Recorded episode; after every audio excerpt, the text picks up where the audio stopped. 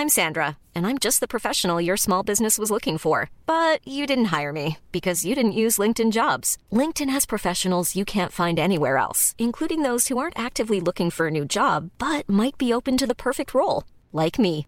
In a given month, over 70% of LinkedIn users don't visit other leading job sites. So if you're not looking on LinkedIn, you'll miss out on great candidates like Sandra. Start hiring professionals like a professional. Post your free job on linkedin.com/people today. Welcome to this date in weather history for Thursday, June 17th. I'm AccuWeather.com's Evan Myers. Sundowners, the equivalent of Southern California Santa Ana winds, blow over the ridge tops and through the passes of the Santa Ynez Mountains to flow downslope onto the coastal plains around Santa Barbara, California.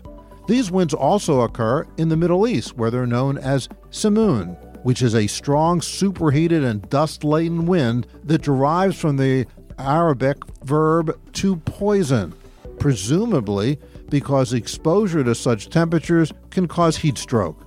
The bane of firefighters, they heat the air by compression as they push it downward against the land below, squeezing out its moisture and helping wildfires ignite and spread.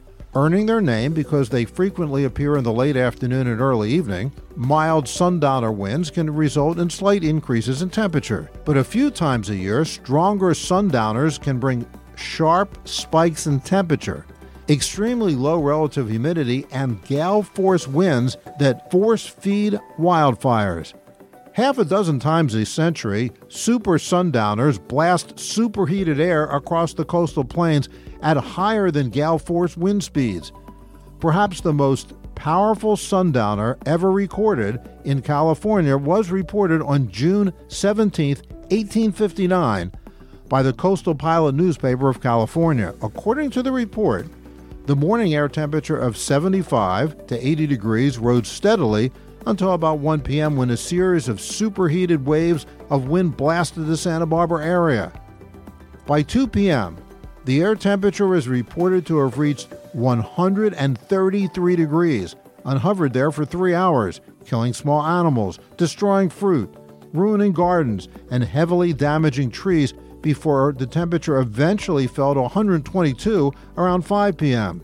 People reportedly took refuge behind a three foot thick adobe walls in the Daniel Hill Adobe, the Casa Grande at Dos Pueblos Ranch, and the Adobe Winery at San Jose Vineyard, among other places. Rabbits, cattle, snakes, and deer died on their feet, according to a government report, and fruit fell from the trees to the ground scorched on the windward side. Birds fell dead from the sky, and others flew into wells in search of cooler air and drowned. The 133 degree temperature held the North American continental record for heat for decades until 1913 when Death Valley reported a temperature of 134 degrees. The 133 degree temperature currently stands as the third hottest temperature ever recorded on Earth. And that's what happened on June 17th. Be sure to tune in tomorrow for a brand new episode and find out what happened on this date in weather history. Listen to Weather Insider every weekday for a discussion on trending weather news. You'll get detailed insight into major weather events and learn the why behind the weather, gaining knowledge on terms like what's a nor'easter. Just subscribe to Weather Insider on your favorite podcast platforms today. Imagine the softest sheets you've ever felt. Now imagine them getting even softer over time. That's what you'll feel with Boll and Branch's organic cotton sheets. In a recent customer survey, 96% replied that Boll and Branch sheets get softer with every wash. Start getting your best night's sleep in these sheets that get softer and softer for years to come. Try their sheets with a 30-night guarantee. Plus, get 15% off your first order at bollandbranch.com. Code BUTTERY. Exclusions apply. See site for details.